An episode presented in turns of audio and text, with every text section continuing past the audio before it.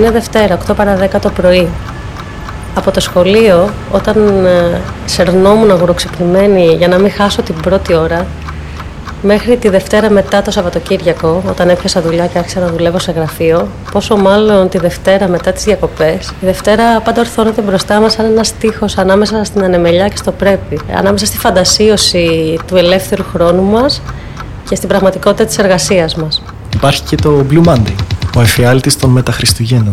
Ναι, ακριβώς. Η τρίτη Δευτέρα του Ιανουαρίου θεωρείται η πιο καταθλιπτική Δευτέρα του χρόνου. Ακριβώς όταν έχει περάσει το hype, η διασκέδαση των γιορτών, έχεις ξοδέψει το δώρο των Χριστουγέννων, αν παίρνεις.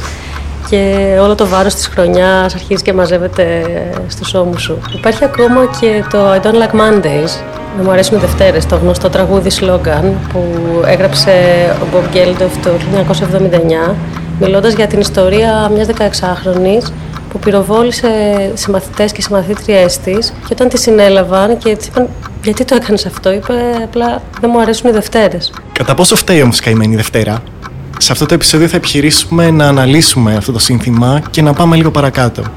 Ε, θα προσπαθήσουμε να πολιτικοποιήσουμε το κοινό συνέστημα της Δευτερίλας, της Δευτέρας πρωί ε, και να δούμε πώς η συσχέτιση εργασίας και χρόνου επηρεάζουν τη ζωή μας τα ρολόγια κατασκευάζονται με βάση το χρόνο ή μήπως συμβαίνει το ανάποδο; Και τι σημαίνει αυτό για το πώς βιώνουμε τον χρόνο στο κάθε μέρα; Είναι η μήνυ σειρά podcast «Χάνοντας χρόνο». Μία εβδομάδα πριν το μέλλον της εργασίας. Η Μάρα Πανταζίδου και ο Πάρης Έλληνας εξετάζουν το πώς η δουλειά δουλεύει στο χρόνο και πώς ο χρόνος μπορεί να μετασχηματίσει τη δουλειά. Τέσσερις στιγμές από τη βδομάδα γίνονται αφορμές για ανάλυση, αναστοχασμό και ψηλή κουβέντα με την υποστήριξη του Ιδρύματος Χάινιχ Μπέλ.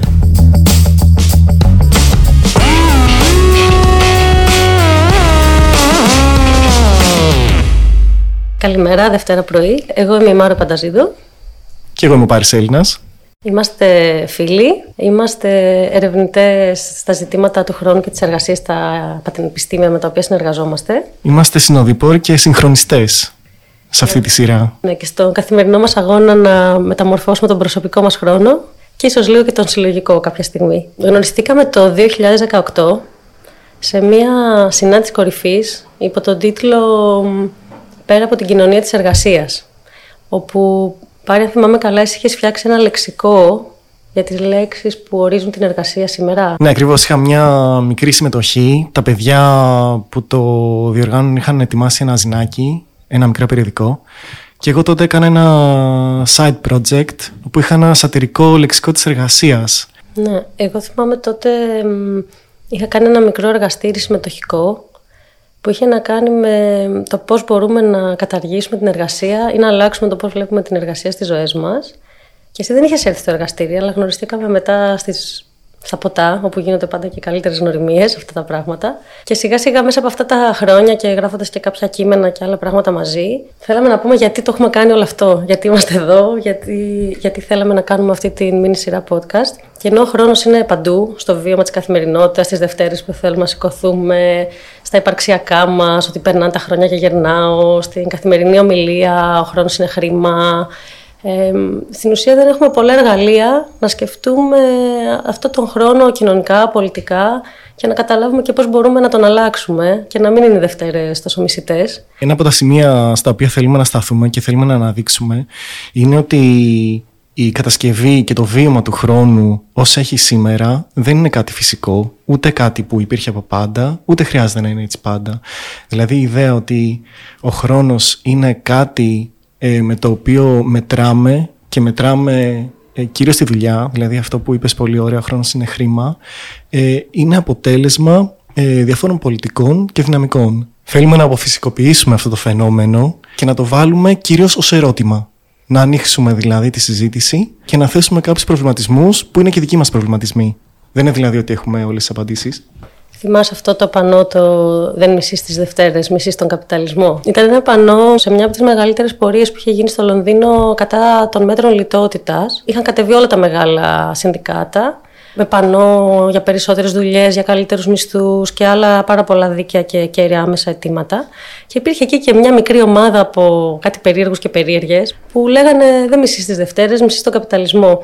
Ήταν ένας τρόπος λίγο παιχνιδιάρικος, δεν ξέρω πόσο εκτιμήθηκε, για να ανοίξει ένα λίγο βαθύτερο ερώτημα, όπως λες και εσύ, και να σκεφτούμε πώς οργανώνει η εργασία το χρόνο μας και τις ζωές μας και πέρα από τα άμεσα κέρια και φλέγοντα αιτήματα για πιο αξιοπρεπή εργασία, μήπως μπορούμε να σκεφτούμε έναν κόσμο λίγο διαφορετικό που η εργασία παίρνει λιγότερο χρόνο ή παίζει έναν τελείως άλλο ρόλο στο πώς ε, αναγνωρίζουμε τους αυτούς μας και τους άλλους; Και αφού αναφέρθηκες για το μέλλον ε, και ένα καλύτερο ε, μέλλον μπορούμε τώρα να στρίψουμε για το παρελθόντος και να πάμε λίγο πίσω στο χρόνο. Ε, είμαστε στο 18ο αιώνα στη Δυτική Ευρώπη, όπου συντελείται η βιομηχανική επανάσταση. Αυτό αλλάζει ριζικά το παραγωγικό μοντέλο. Δηλαδή, ε, από το προηγούμενο φεουδαρχικό μοντέλο, ε, περνάμε σε μια βία εκβιομηχάνηση, ε, όπου πολλοί κόσμος συγκεντρώνεται πολύ γρήγορα ε, στα εργοστάσια. Αυτό έχει ε, ένα ριζικό μετασχηματισμό ε, στο πώς βιώνεται ο χρόνος και στο πώς μετράται. Ο χρόνος ξαφνικά γίνεται γραμμικός, ε, ταυτίζεται με την ε, γραμμή παραγωγής και γίνεται ε, το μέτρο της αξίας. Όσο πιο γρήγορα παράγουμε, τόσο πιο πολύ κέρδος έχουμε. Μια άλλη επίπτωση που έχει αυτό είναι στο έμφυλο ζήτημα, γιατί πλέον ε, η παραγωγή δεν ακολουθεί τους κύκλους της φύσης, όπως παλιότερα με τις αγροτικές δουλειές για παράδειγμα, αλλά πιο πολλοί άνθρωποι και κυρίως πιο πολλοί άντρες μπορούν να δουλεύουν πιο γρήγορα και να φέρνουν μεγαλύτερο κέρδος. Εκεί μπαίνει η έννοια του εργατικού δυναμικού. Αντίθετα, ο ρόλος των γυναικών είναι να πολλαπλασιάζει αυτό το εργατικό δυναμικό. Και εκεί, σιγά σιγά, η έννοια του ρολογιού αρχίζει να αποκτάει ακόμη πιο συγκεκριμένο ρόλο, που όμως το ρολόι δεν εφευρέθηκε τότε στο 18ο αιώνα, αλλά έρχεται από λίγο παλαιότερα. Η ιστορία του ρολογιού είναι πολύ ενδιαφέρουσα. Τα πρώτα ρολόγια εμφανίστηκαν στις μεγάλες εμπορικές κεντρικές πόλεις των τότε απεικιοκρατικών αυτοκρατοριών της Δυτικής Ευρώπης, περίπου τον 14ο αιώνα. Και ήταν αυτό το ρολόι που βλέπουμε ακόμα όταν επισκεπτόμαστε τέτοιες πόλεις, στο καμπαναριό, στην κεντρική εκκλησία, στον καθεδρικό. Ε, μετά πήγανε από εκεί στις τσέπες αντρών που είχαν τη δυνατότητα να έχουν ένα ρολόι, στις κεντρικές αίθουσες των εργοστασίων και αργότερα σιγά σιγά στα χέρια μας ε, μέχρι τώρα που έχουμε πούμε, έξυπνα ρολόγια που εκτός από το χρόνο μετράνε τους παλμούς μας ή το πόσο γρήγορα περπατάμε. Νομίζω το ενδιαφέρον είναι ότι αυτή η διάχυση του ρολογιού και του χρόνου του ρολογιού, ας το πούμε, ε, καθιέρωσε και εγκαθίδρυσε το χρόνο ως κάτι ουδέτερο, ως κάτι συνεχές, ως κάτι που πάντα πάει προς τα μπροστά, κάτι γραμμικό και σίγουρα κάτι μετρήσιμο, το οποίο μπορούμε να σπάσουμε σε κομματάκια και όλο πιο μικρότερα κομματάκια, όπου το κάθε κομματάκι κατά μία έννοια αξίζει όσο και το επόμενο. Ακριβώς και νομίζω ένα κομβικό σημείο ιστορικά σε αυτή την πορεία του μετασχηματισμού του χρόνου, όπως τον περιγράφεις, είναι η δουλειά του Φρέντρικ Τέιλορ. Βρισκόμαστε στις αρχές του 20ου αιώνα και βρισκόμαστε σε μια περίοδο που το εργοστάσιο παραμένει το κυρίαρχο σημείο παραγωγής, αλλά περνάει ακόμα μια φάση μετασχηματισμού. Είναι φάση που περνάμε από το αφεντικό στο μάνατζερ.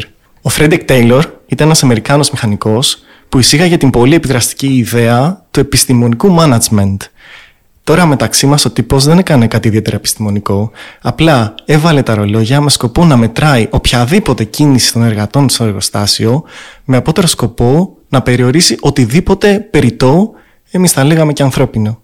Με σκοπό φυσικά την ε, αύξηση της παραγωγής και του κέρδους. Αυτός ο μάλλον επιστημονικοφανής τρόπος είχε πάρα πολύ μεγάλο ρόλο και έχει και ακόμα μέχρι σήμερα. Ποια είναι δηλαδή κατά τη γνώμη σου η κληρονομιά του Τέιλορ; Ο Τέιλορ έκανε δύο πράγματα βασικά. Καταρχήν συνέδεσε το μισθό με την παραγωγικότητα. Μέχρι και πριν ε, υπήρχε το μεροκάμα το οποίο ήταν κατά κάποιο τρόπο ανεξάρτητης παραγωγής. Ε, ο δεύτερος ε, τρόπος ε, ήταν με, με το να εξατομικεύσει τελείως την εργασία.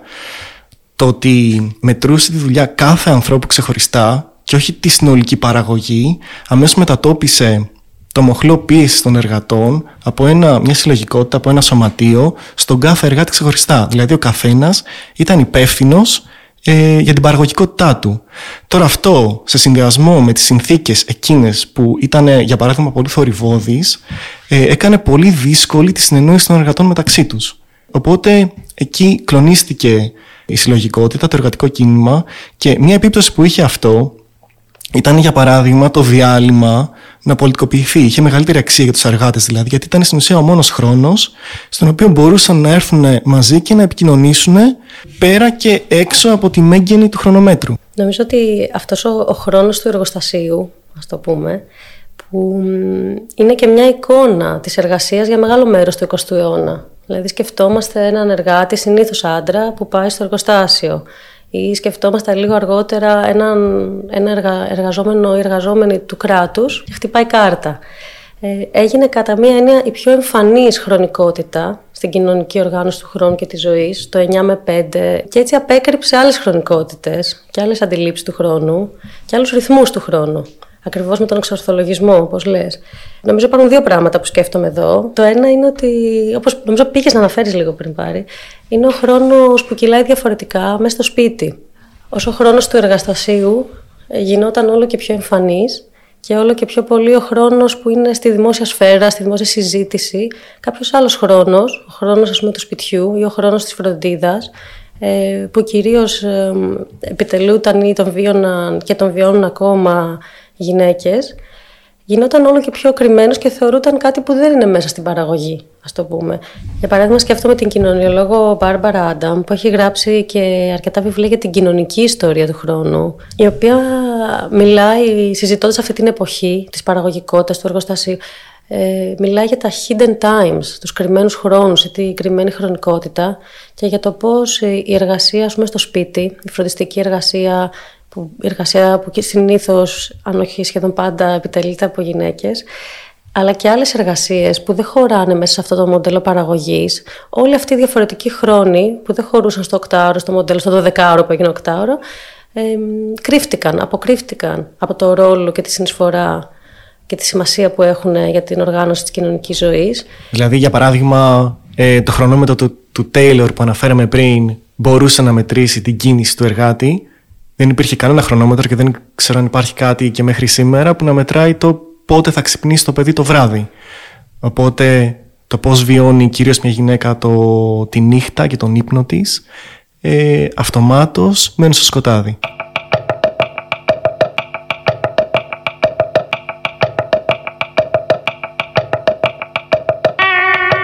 Θέλεις να σου διαβάσω κάτι που μου αρέσει πάρα πολύ; Ναι. Είναι κάτι από το βιβλίο της Σίλβια Φεντερίτσι για το κυνήγι των μαγισσών στο Μεσαίωνα και το πώς αυτό το κυνήγι μαγισσών δεν ήταν μόνο μια επίθεση στις γυναίκες, στις δυνάμεις τους, στις πρακτικές τους, ας πούμε στις θεραπευτικές πρακτικές, αλλά ήταν και μια επίθεση σε μια αντίληψη γύρω από το χρόνο και την εργασία. Η μαγεία στηριζόταν σε μια ποιοτική σύλληψη του χρόνου και του χώρου που απέκλει τον εξορθολογισμό της εργασιακής διαδικασίας. Πώς μπορούσαν οι νέοι επιχειρηματίες να επιβάλλουν τακτά ωράρια εργασίας σε ένα προλεταριάτο με παγιωμένη την πεποίθηση ότι υπάρχουν μέρες τυχερές και άτυχες. Μέρες κατά τις οποίες μπορεί κανείς να ταξιδέψει και μέρες κατά τις οποίες δεν πρέπει κανείς να βγαίνει από το σπίτι. Μέρες κατάλληλες για να κάνεις γάμο και μέρες κατά τις οποίες οφείλεις να αποφεύγεις με προσοχή κάθε πρωτοβουλία. Και λέει λίγο παρακάτω. Α σημειώσουμε τώρα πλέον το αυξανόμενο ενδιαφέρον για την παραψυχολογία και τη βιοανάδραση, πρακτικές που εφαρμόζει ολόνα και συχνότερα συμβατική ιατρική, Μιλάει δηλαδή για μια αναβίωση της μαγείας που είναι δυνατή σήμερα επειδή δεν αποτελεί πια κοινωνική απειλή. Γιατί είναι βέβαιο, όπως σημειώνει, με μια μικρή και ωραία ηρωνία, ότι ακόμα και ο πιο αφοσιωμένος καταναλωτής ζωδιακών χαρτών και διαγραμμάτων θα κοιτάξει το ρολόι του πριν πάει στη δουλειά. Η άρχουσα τάξη του 17ου αιώνα δεν μπορούσε να επαφίεται σε τέτοιες βεβαιότητες. Και ακριβώς επειδή δεν μπορούσαν να επαφίονται σε τέτοιες βεβαιότητες, ότι οι άνθρωποι θα θεωρούν αυτονόητο λογικό να πουλάνε το χρόνο τους για ένα εισόδημα και να πηγαίνουν τις ίδιες ώρες κάθε μέρα για δουλειά, χρειαζόταν να γίνει και μια τέτοια υποτίμηση άλλων αντιλήψεων του χρόνου. Αυτό μου δίνει μια ωραία πάσα και εμένα για να μιλήσουμε λίγο για τον ε, ανθρωπολόγο David Graeber, ο οποίος δυστυχώς μας άφησε πρόσφατα, ε, ο οποίος βάζει το εξωγήινο του να αγοράζεις το χρόνο κάποιου. Λέει λοιπόν ο Γκρέμπερ ότι στις ε, προκαπιταλιστικές κοινωνίες ε, άμα πήγαινες σε ένα κεραμίστα, μπορούσε να αγοράσει δύο πράγματα. Ή το κεραμικό ή το κεραμίστα, ως σκλάβο. Ήταν αδιανόητο για αυτόν τον άνθρωπο να αγοράσει το χρόνο του κεραμίστα. Δεν υπήρχε δηλαδή η έννοια του χρόνου ως κάτι έξω από το σώμα, ως εμπόρευμα, ως κάτι το οποίο μπορεί να πουληθεί, να αγοραστεί, να δανειστεί κτλ. κτλ. Και νομίζω λέει ο Κρέμπερ ότι κάτι τέτοιο, το να αγοράσει δηλαδή τον χρόνο, σε, θα απαιτούσε και ένα νοητικό και ένα νομικό άλμα. Και κάπως μαζεύοντας αυτή που θέλουμε να καταλήξουμε ή αυτό που ελπίζω ότι γίνεται εμφανές με αυτά που συζητάμε, είναι ότι αυτή η αντίληψη του χρόνου ως κάτι που είναι διαιρέσιμο σε πάρα πολύ μικρές μονάδες, ως κάτι που είναι μετρήσιμο, ως κάτι που είναι ανταλλάξιμο και ως κάτι που μπορεί να μετράει πλέον όχι μόνο την εργασία, αλλά πάρα πολλές εκφάνσεις της καθημερινής ζωής, είναι τόσο βαθιά ριζωμένη που αντικαθιστά κάθε την πραγματικότητα ή είναι η ίδια πραγματικότητα. Ε, είτε αυτό μπορεί να είναι ότι θεωρούμε αυτονόητο ότι η εργασία μπορεί να μετριέται με την ώρα και να πληρώνεται με την ώρα. Έχουμε όλο και περισσότερες εργασίες με την ώρα. Ε, είτε αυτό μπορεί να είναι ότι η ασθένεια, γιατί μιλάμε για τον κόσμο της εργασίας, μετριέται με τις μέρες. Δηλαδή έχεις τρεις μέρες ασθενείας. Είναι δηλαδή με μία φράση ατομικός πόρο. Είναι με μία φράση ατομικός πόρο και αυτό νομίζω φαίνεται και στη γλώσσα που χρησιμοποιούμε γι' αυτό. Ότι μπορούμε το χρόνο. Να τον αγοράσουμε να τον πουλήσουμε. Να τον χάσουμε. Να τον κερδίσουμε. Να τον ανταλλάξουμε. Να τον επενδύσουμε. Να τον φάμε. Να μας φάει. Να μας φάει αχώνευτος. Ίσως θα μπορούσαμε να τον μοιραστούμε. Για να μπορέσουμε λίγο να σκεφτούμε τι άλλο μπορούμε να κάνουμε σήμερα και στο μέλλον, πρέπει να καταλάβουμε ίσως λίγο περισσότερο, και αυτό βίωσα και εγώ όταν άρχισα να τα ψάχνω όλα αυτά πιο πολύ, τον σημερινό χρόνο, που δεν είναι ακριβώς ο χρόνος του εργοστασίου του Τέιλορ των αρχών του 20ου αιώνα ή των μεταπολεμικών χρόνων. Η σταθερή εργασία ή η πλήρης απασχόληση γίνεται ένα είδος προς εξαφάνιση. Μιλάμε για μια απορρίθμιση της εργασίας και αυτό που βλέπουμε και στα, βιωμα... στα βιώματά μας, όταν συζητάμε με τους φίλους και τις φίλες μας, αλλά και στη βιβλιογραφία, είναι ένας χρόνος της καθημερινότητας όλο και πιο κατακαιρματισμένος. Θράψματα χρόνου που προσπαθούμε να ενοποιήσουμε σε ένα σύνολο ζωής και εργασίας. Και μια μεγάλη εναλλαγή ανάμεσα σε περιόδους πίεσης, σε περιόδους ανεργίας, που και αυτές έχουν την πίεση του να βρεθεί επόμενη δουλειά ε, και μια έλλειψη νοήματος γύρω από, την, από τη ροή του χρόνου. Ακριβώς. Νομίζω ότι είναι αρκετά γνωστό το ότι ε, στην Ελλάδα οι άνθρωποι δουλεύουν πιο πολύ από ότι στην ε, υπόλοιπη Ευρώπη ε, και μάλιστα σύμφωνα με στοιχεία της Κομισιόν το 19,3% δουλεύει 48 ή και παραπάνω ώρες εβδομαδιαίως. Ε, είναι ένα αρκετά μεγάλο νούμερο. Οπότε όσοι έχουν δουλειά δουλεύουν πάρα πολύ.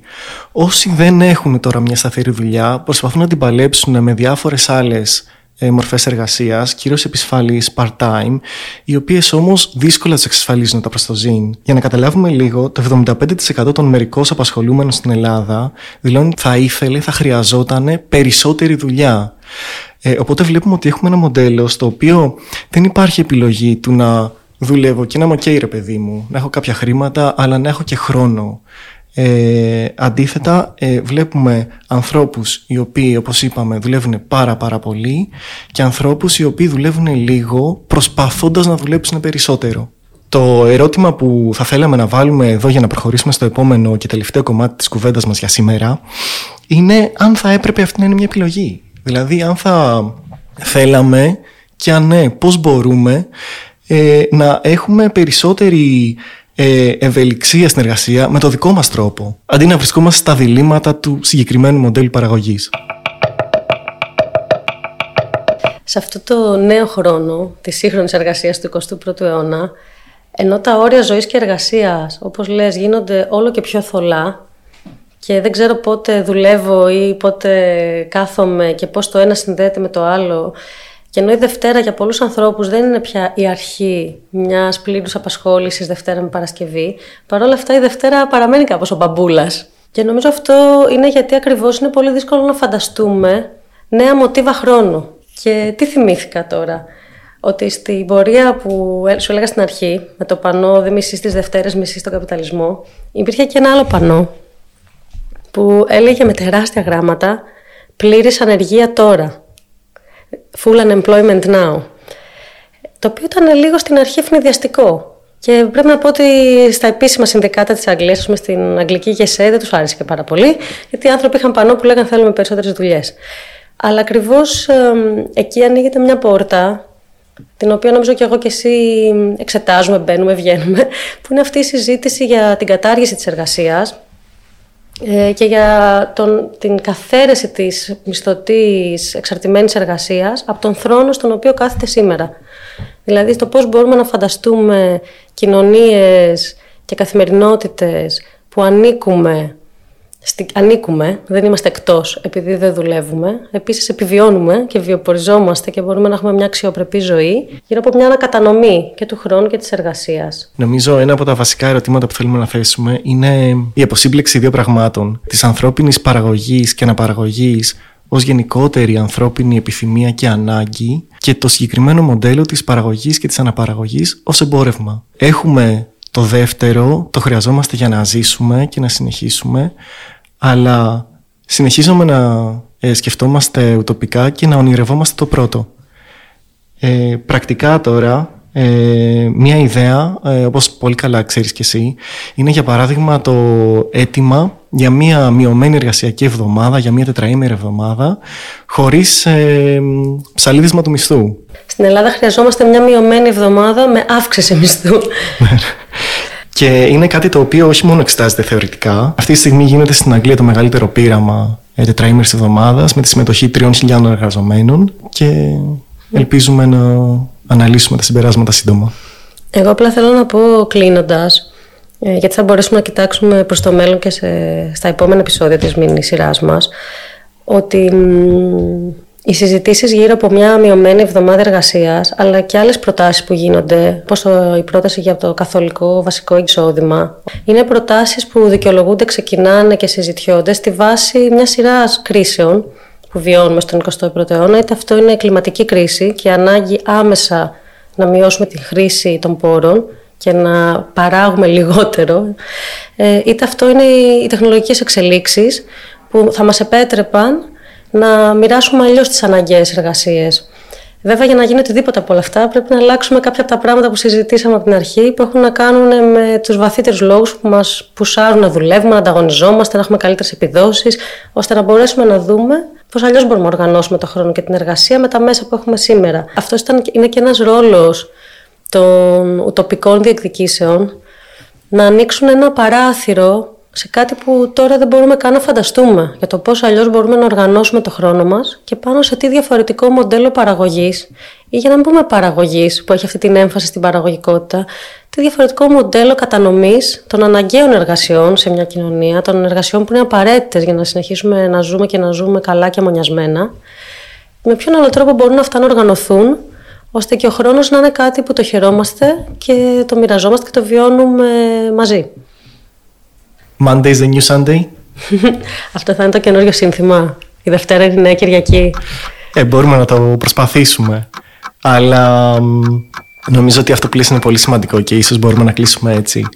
Ε, φεύγοντας ε, από την ιδέα του χρόνου ε, όπως την είπαμε μέχρι τώρα και όπως τη βιώνουμε δηλαδή ως κάτι που είναι πόρος, ε, μηχανοποιημένο, εξατομικευμένο σε κάτι που είναι συλλογικό και ίσως μπορούμε να το επανασυλλογικοποιήσουμε προτάσσοντας τις ανάγκες μας, τα κοινά μας βιώματα, τα κοινά μας όνειρα και τις κοινές μας ουτοπίες. Τα λέμε πέμπτη μεσάνυχτα. Αν θέλετε να μάθετε περισσότερα για τα θέματα που συζητήσαμε στο σημερινό επεισόδιο, ακολουθήστε μας στα social media. Και αφού θα είστε εκεί, πείτε μας ποιο είναι το μεγαλύτερο σας πρόβλημα με το χρόνο. Για περισσότερο χαμένο χρόνο, βρείτε μας στο Spotify, Apple Podcast ή όπου αλλού ακούτε podcast και στο site του Ιδρύματος Heinrich Bell.